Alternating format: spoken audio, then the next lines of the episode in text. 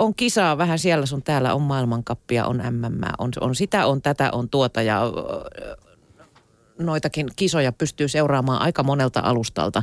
Voi kuunnella radiota, voi katsoa telkkaria, voi seurata kännykän ruudulta ja ties mitä. Ja osa sitten taas ei taida kiinnostaa ollenkaan. Ja luulen, että myös olisiko urheilukansa vähän eriytynyttä. Sitä voidaan kysyä meidän vieraaltamme, osastonjohtaja Matti Hintikka urheilukirjastosta. Vieläkö suomalaisia innostaa yhtäläisesti urheilu?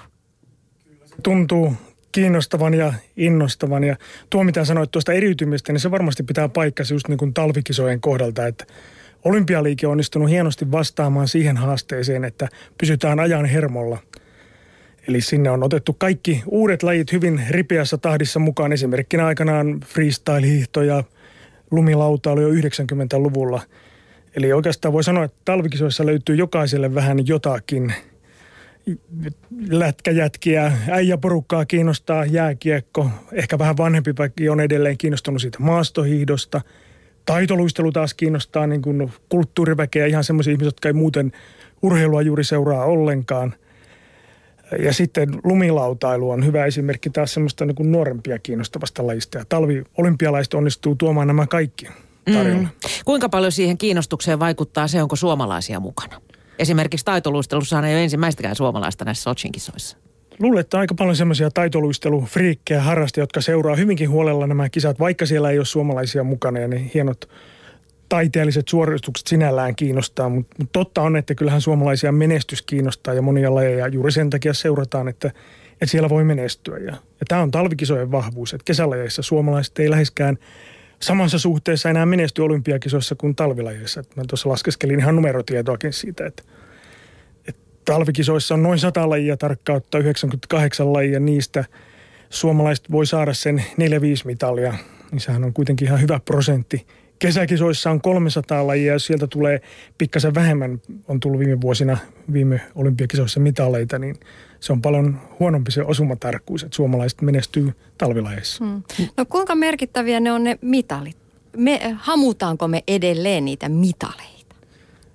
Kyllä mulla on semmoinen kuva, että suomalaisilla on aika syvässä se, että urheilu lähdetään menestymään ja oikeastaan niin kuin voittamaan. Että, Pistesijoja ei lasketa. Niin, ehkä nykyään pikkusen niitäkin on nöyrytty laskemaan, kun sekin on jo hieno saavutus, että päästään finaaliin ja mukaan kilpailuun, mutta totta on, että mitä paremmin menestyy, niin sen paremmalta se tuntuu.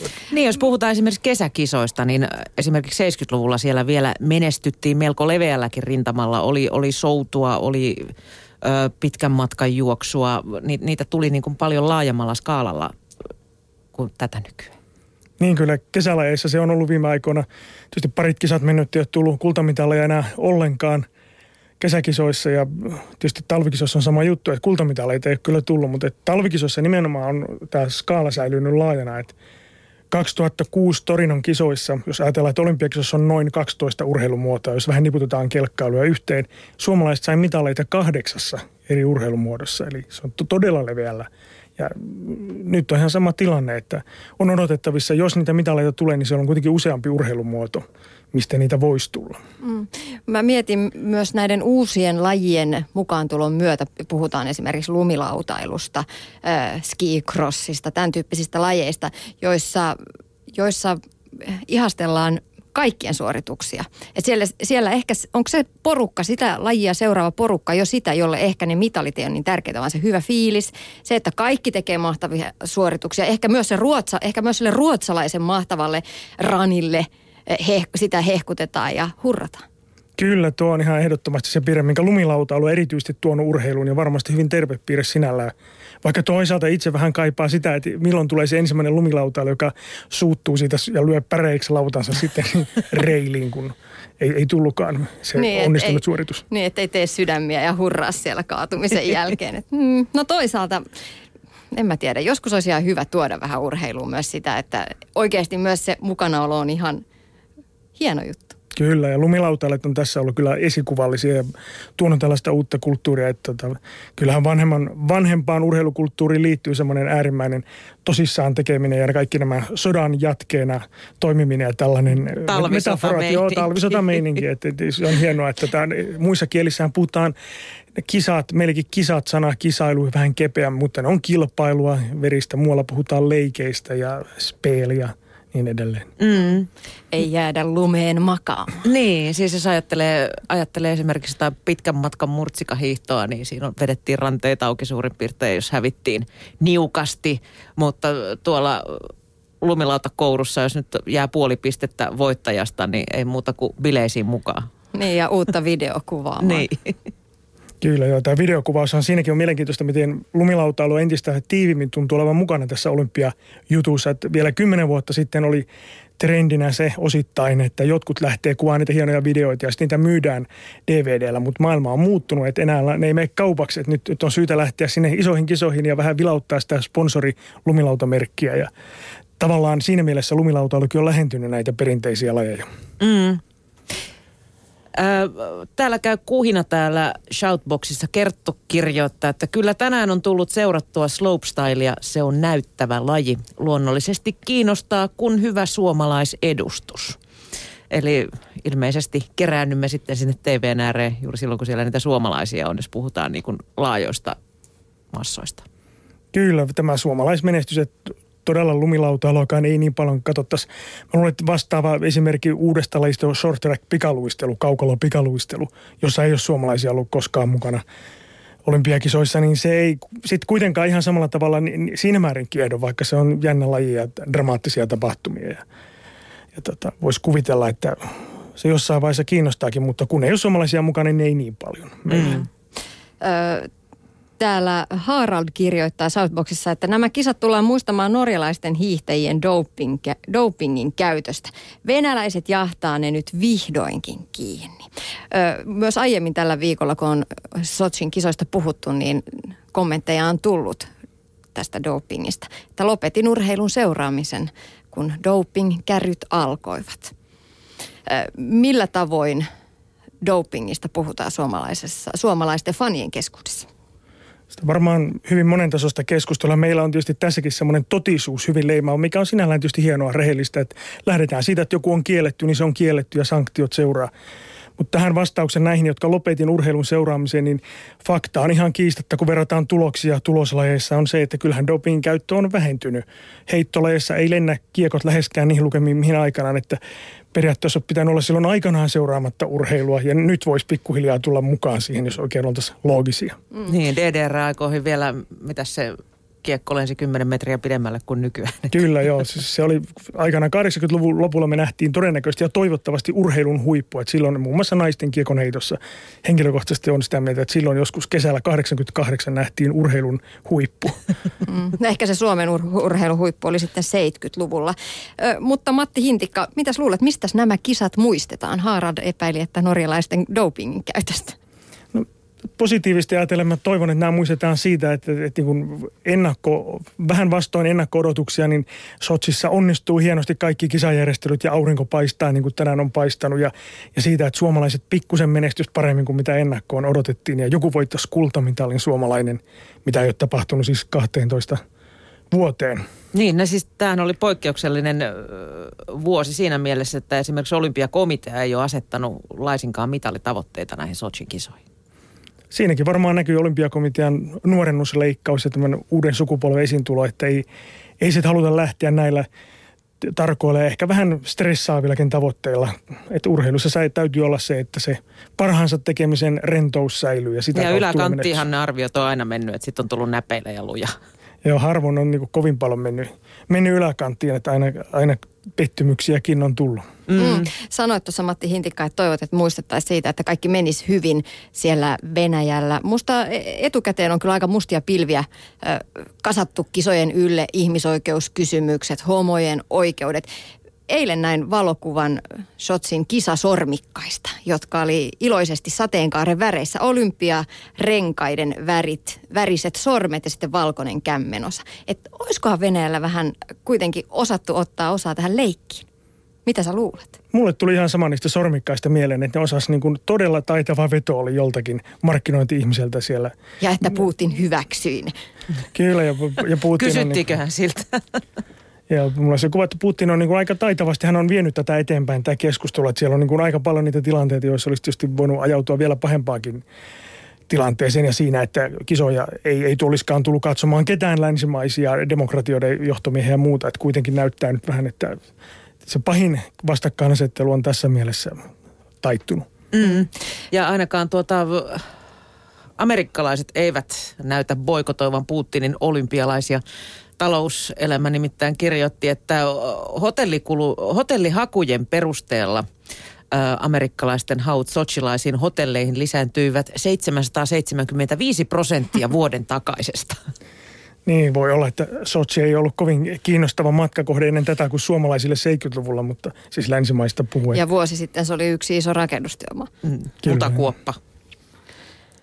Tuossa kun pohdittiin, että vieläkö koululla, kouluissa katsotaan olympialaisia – entiseen malliin, niin opettaja Vantaalta on kirjoittanut, että puhuimme jo viime viikolla luokassani Suomen ja Itävallan jääkiekkoottelun seuraamisesta televisiosta koulupäivän aikana.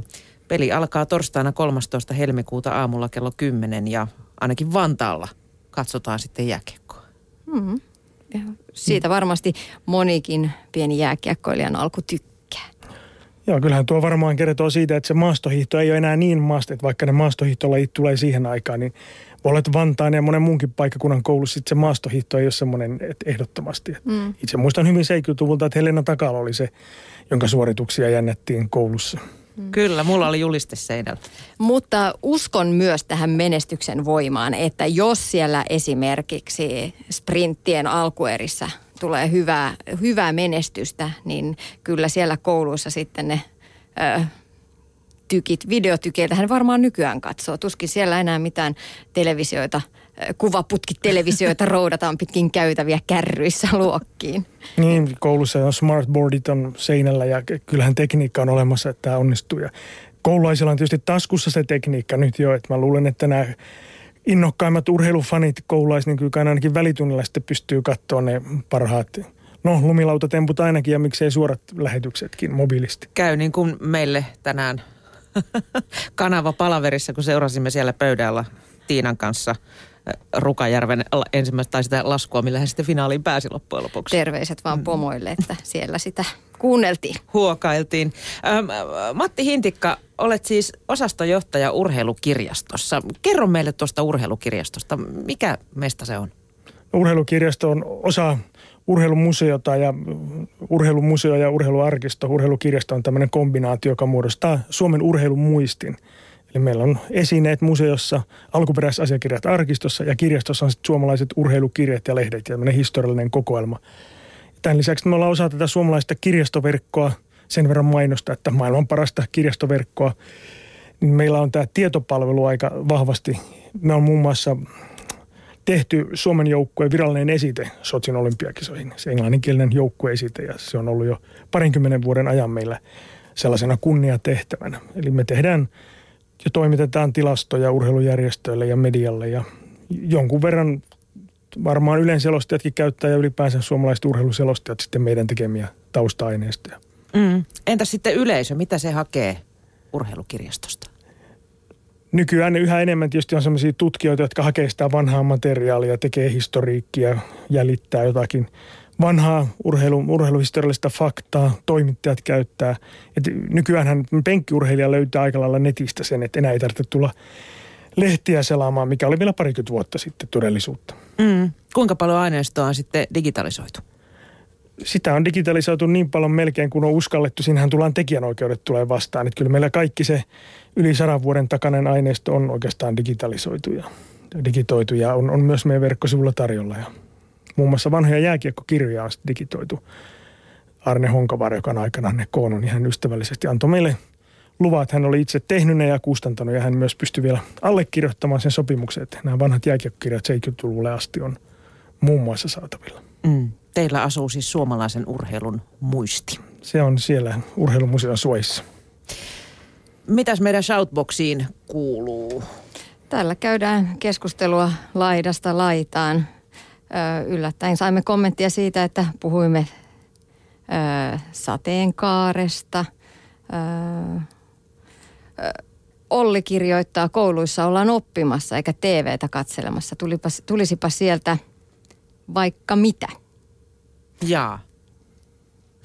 Kyllähän sekin on oppimista, jos katsotaan vaikka hiihtoa. Voihan sieltä oppia vaikka hiihtotekniikkaa. Ja sieltä oppii kansainvälisyyttä. Urheilu on edelleen sellainen arena, josta ihmiset oppii, että minkä nimisiä ihmisiä on maailmassa, minkälaiset liput on eri kansallisuuksilla. Tällaisissa jutuissa urheilu on yllättävän vahva edelleen, että ei me tunneta monenkaan maan edes niitä johtavia poliitikoita, mutta urheilijoita, jotka enemmän seuraa urheiluja, niin tuntee yllättävän paljon urheilijoita eri maista. Mm. Onko nationalismi vielä voimissaan urheilussa? Mun mielestä nationalismi on urheilussa oikein hyvällä tavalla voimissaan. Itse edustan sitä kantaa, että jos urheilu esimerkiksi ei käytä kansallistunnuksia ja heiluta, siellä ei heiluteta lippua, niin sitten sitä lippua alkaa heiluttaa sellaiset voimat, jotka ei käytä sitä ollenkaan yhtä iloisissa ja tämmöisissä niin elämää keventävissä merkeissä. Hmm. Ja mitä sä luulet, onko se kaikkien maiden urheilijoille yhtä sykähdyttävä hetki, kun voisin kuvitella, että jos itse seisoisin, tai Mia varmaan voi myös kuvitella, että jos seisoisi siellä korkeimmalla korokkeella ja siniristi lippu lähtisi nousemaan ja kansallislaulu soimaan, niin kyllähän siinä rupeisi itkettää. Onko se sama efekti kaikkialla maailmassa, kaikkien maiden urheilijoille? Siinä on varmaan tietysti joitakin eroja, mutta joillekin se on varmaan vielä vahvempi kuin suomalaisille ja, meillekin se on vahva, vahva efekti on, mutta tota, joissakin maissa tietysti on, että se on niin kuin vielä enemmän sen kansallisuusaatteen ja, ja kansallistunteen vaikuttajana, niin kuin ehkä Suomessa on aikanaan ollut enemmän. Että onhan se selvää, että joskus 20-luvulla niin se on ollut niin kuin vielä voimakkaampi se Nuori vaikutus. itsenäistynyt mm, maa. Sitä on vaikea ehkä meidän jopa sitä tunnetta kuvitella. Niinpä. Anonyymi täällä vastaa Ollille, että koulussa ollaan elämää oppimassa ja siihen kuuluu urheilu ja kulttuurikin. Mm. Noista Sit... muuten lipuista tuli mieleen, että muista joskus lapsuudessa, niin meillä oli telkkarista ääni pois. Ja Broidin kanssa oli kisa siitä, että kumpi tunnistaa enemmän lippuja. Minä voitin yleensä. Nyt tuli taas Mia hymytyttöpatsas. Amonyyni kirjoittaa puolestaan täällä Shoutboxissa, että onneksi on tämä interwebi, niin voi seurata myös niitä niin sanottuja näkymättömiä lajeja. Semmoisia, joita täällä Suomessa ei muuten noteerattaisi. Ja tästä nämä kiitokset menee sitten tuonne Sochi Areenan suuntaan. Ylen Sochi Areena, tuo mainio palvelu, jota monta kertaa olen jo mainostanut, niin sitä kannattaa kyllä latailla niin pöytäkoneelle, tablettiin kuin puhelimeenkin, niin pystyy seuraamaan juuri niitä lajeja, mitkä itseä kiinnostaa suomeksi selostettuna. Mutta ainut tietenkin ongelma tässä on ulkosuomalaisille ja se on se, että, että siinä on katselurajoituksia vain Suomessa. Mutta sittenhän meillä on tämä Yle Puhe, joka, josta voi myös muualla maailmassa seurata suomen kielellä olympialaisia. Tämä mainos tässä. Kyllä. Ö, tänne Yle Puheen nettisivuille Pitko the Jokeri on kommentoinut, että kyllä todellakin kiinnostaa. Ja torstaina viritetään kolme- ja viisivuotiaiden lasteni kanssa kotiin Olympiastudio, joka on pystyssä koko kisojen ajan. Itse olen kasvanut urheilun parissa ja penkkiurheilu sitä kautta on minulle tärkeää. Samalla on ilo silmälle, kun lapset matkivat leikkiessään urheilutapahtumia, mitä ovat nähneet ja tietenkin, vanhem, tietenkin vanhempienkin pitää osallistua siihen mukana. Kyllä, Kyllä mä, sieltä se, idoleita otetaan. Otetaan, otetaan ja tuota, ainakin tässä jokunen vuosikymmen taaksepäin varmaan jokaisen kerrostalon pihalla pienet olympiavoittajat kisailivat keskenään. Joo, tämä on niin kuin yksi osa urheilua, että sieltä syntyy semmoisia myönteisiä esikuvia ja oma, oma urheiluura ehkä paras saavutus on se, että vuonna 1988 olin vierailu erässä, erässä perheessä ja silloin Matti Nykänen voitti kolme olympiakultaa. Sattui olemaan sama etunimi, niin siellä perheen pikkupoika oli harjoitellut etuna ja hypännyt ilmeisesti johonkin vanhempien sänkyyn etunajassa ja kovaan ääneen huutanut, että Matti Hintikka hyppää. Loistavaa. Limperi kommentoi, porilaisten marssia on soitettava, jos tulee kultaa ja toki se täällä Yle puheessa soitetaan. Sehän on meidän lyhyen soittolistamme ainut biisi. Kyllä, jos kultaa tulee, niin täältä kajahtaa porilaisten marssi. Marde Hakiksesta kommentoi tähän, että lukaisepa ensin porilaisten marssin sanat, niin mietitään sitten nykyaikana. Biisi kuulostaa lähinnä pohjois- pohjoiskorealaiselta. niin, niin se maailma muuttuu. Niin se maailma muuttuu. Ja tuota, Reiska kirjoittaa, että kyllähän olympialaiset vielä kiinnostaa penkkiurheilija kun on. Ö, mutta lapsuudessa pidin radiosta, kun siellä olivat selostamassa Tiilikainen ja Noponen. Ne olivat hienoja perhehetkiä radion ääressä. Äitikin kulki kattila kädessä ja jännitti Veikko Hakulista ja välillä huusi, koitan nyt lisätä vauhtia, aivan kuin se nyt olisi Hakulisen korviin kuulunut. Hienoa aikaahan tämä TV-aikakin on, mutta jos vain radiosta lähdetään, niin sen valitsen ensimmäisenä. Kiitos teille monista muistorikkaista ohjelmista. Itse voi lähettää tässä terveisiä Raimo Häyriselle, jonka selostuksia on 70-luvulla kuunnellut ja niin kuin niitä, niistä saanut sitä urheiluinnostusta. Ja tuohon tekee mieli heittää, että kyllähän 50-luvulla on edetty niin, niin erilaisissa media-ilmastossa, että Pekka Tiilikainen oli todella koko kansan ääni, kun ei mistään muualta tullut. Oli se yksi kanava Ylellä ja Pekka selostin ja pikkasen itkeä tirauttikin ehkä, kun tuli mitali. Mutta kyllä nämä selostajat herättää tunteita vielä tänä päivänä. Mun mielestä oli aika jännittävä lukea, kun julkaistiin, että ketkä selostaa esimerkiksi jääkiekkoa. Niin siellä oli niin tunteella kirjoitettuja kommentteja, ehkä jopa henkilökohtaisia haukkuja näille toimittajille suoraan siellä Facebookissa kuinka kauhaa on, kun tämä henkilö selostaa nämä kisat. Ja toisaalta siellä oli myös hehkutusta, että kyllä se, sillä on aika iso merkitys tänäkin päivänä. Ilman muuta ja tietysti näille vertailu, vertailun vuoksi voisi ehkä kannattaa, kannattaisi ottaa esille joku vanha selostus, jos on mahdollista ja verrata sitä kenen tahansa nykyajan selostajan selostukseen. Nehän on ihan eri planeetalta ja siinä tietysti yksi kiitos on se, että nykyselostajalla on niin paljon enemmän tietoa käytössään. Nehän oli nyky, nykykatsojalla ja kuuntelee ihan järkyttäviä ne selostukset, mitä tuli joskus 60-70-luvulla, koska ei ollut juuri tietoa. Ei pelaajien numeroista ollut oikein tietoa, ketä ne on. Niille Siinä mentiin nimiä. vähän niin kuin tunne edellä. Tunne ja, ja maisemat. No mennäänpä noista vanhoista hyvistä ajoista sitten tähän päivään.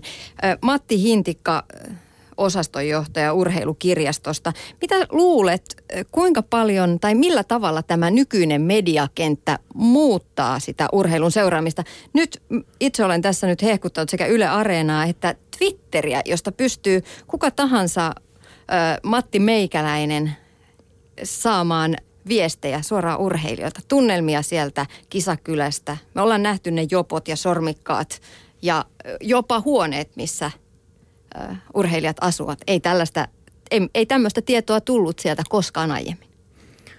Tämä ihan selvästi lisää yhteisöllisyyttä, sitä mitä meidän ajassa kritisoidaan, että, että ei olla niin yhteisölliset. Aikaisemmin kun se äh, kisojen seuraaminen jäi sinne kotisohvalle tai sitten sun äidin sitä kattilaa hämmentäessä heittämiin kommentteihin ja se oli se oma kotipiiri. Nythän se kotipiiri laajenee Twitterin ja kaikkien mobiilisome-sovellusten kautta. Se on se kaveripiiri, joiden kanssa kommentoidaan. Tämähän on ollut jo muutaman, muutamissa aiemmissakin kisoissa, että koko ajan livenä kommentoidaan ja ne, ne, se ei ole vaan siinä omalla sohvalla. Mm. Limperi kommentoi, kyllä on Elmoakin Dervanga, ikävä Elmoakin Dervangan talvikisoista. Tähän voin kertoa sen sisäpiirin tiedon, että ampumahiihtoselostaja Pertti Tapola ja mäkihyppyselostaja Mikko Hannula, he ovat suunnitelleet tekevänsä tällaisen el, tekevänsä selostuksen, jossa Elmo, tämä perinteinen radiodokumentti, urheilusankari, olisi mukana slopestyle-kisassa. Miltä se kuulostaisi? Ja siinä tulee heti mieleen, kun Elmo voitti aikanaan pikaluistelun piippu hampaissa. En edes arvaa, että mikä Elmolla voisi olla slopestyle-kisassa hampaissa. Vähän erilainen piippu varmaan. Mm. Harald taas kirjoittaa, että äh, jääkiekkoselostajat saisivat hieman rajoittaa sitä perään painamista. Se on hiukan häiritsevä termi. Tuollahan syntyy kaiken näköisiä uudissanoja siinä, kun kaikessa melskeessä yrittää sitä ihmisten korviin ja silmiin tuoda. Niin kyllä selostajilla on se haastava paikka, että ihmiset on päässyt kokeilemaan sitten, miltä tuntuu selostaa, että kun se kiekko liikkuu, niin kyllä siinä on äkkiä se sanavalikoima koetuksella ja tulee toistoa kummasti ja turvautuu niihin kliseisiin, joista sitten, sitten kritisoidaan. Että mä, mulla on kyllä sympatiat aika paljon niin kuin tekijöiden selostajien puolella, että jos läksyt on tehty hyvin, niin kaikki kunnia siitä, että pystyy välittämään niitä tunnelmia. Mm. Matti Hintikka, mitkä ovat omat suosikkilajisi talviolympialaisissa? Mitä seuraat silmäkovana? Jääkiekko varmasti on kuitenkin se ykkönen. Että jos Suomi pelaa, jos niin hurjasti kävisi, että Suomi pelaisi kisojen viimeisenä päivänä jääkiekon miesten loppuottelussa, niin ihan varmasti olisin yksi, yksi niistä kahdesta ja puolesta miljoonasta suomalaista, jotka sitä seuraisi. Olisit siellä Suomen liput poskilla huutamassa? No ehkä ei kyllä sitä, sitä niin pitkälle ei menisi. Ja sitten sen voi sanoa, että kun Suomi mahdollisesti häviäisi sen loppuottelun, niin itse kun on 70-luvulla karaistunut siihen, että kun Suomi ei koskaan menestynyt, niin se kestää vaan ehkä 30 sekuntia se pettymys toisin kuin nuoremmalla polvella, joka, jotka on tottunut, että Suomen välillä voittaakin. Mm, siihen, siitä toipuu nopeammin tätä nykyään, eikä se jää enää kansalliseksi häpeäksi. Niin ja sitten siihen, oli, siihen on niin kuin karaistunut siellä 70-luvulla, että kun sitä vaan tuli niitä tappioita niin paljon, että nykypolvi on päästy hemmoteltu sillä, että, että tulee myös voittoja jääkiekossakin. Hmm. Osastojohtaja Matti Hintikka Suomen urheilukirjastosta oikein paljon kiitoksia vierailusta ja hyviä kisoja. Kiitos samoin.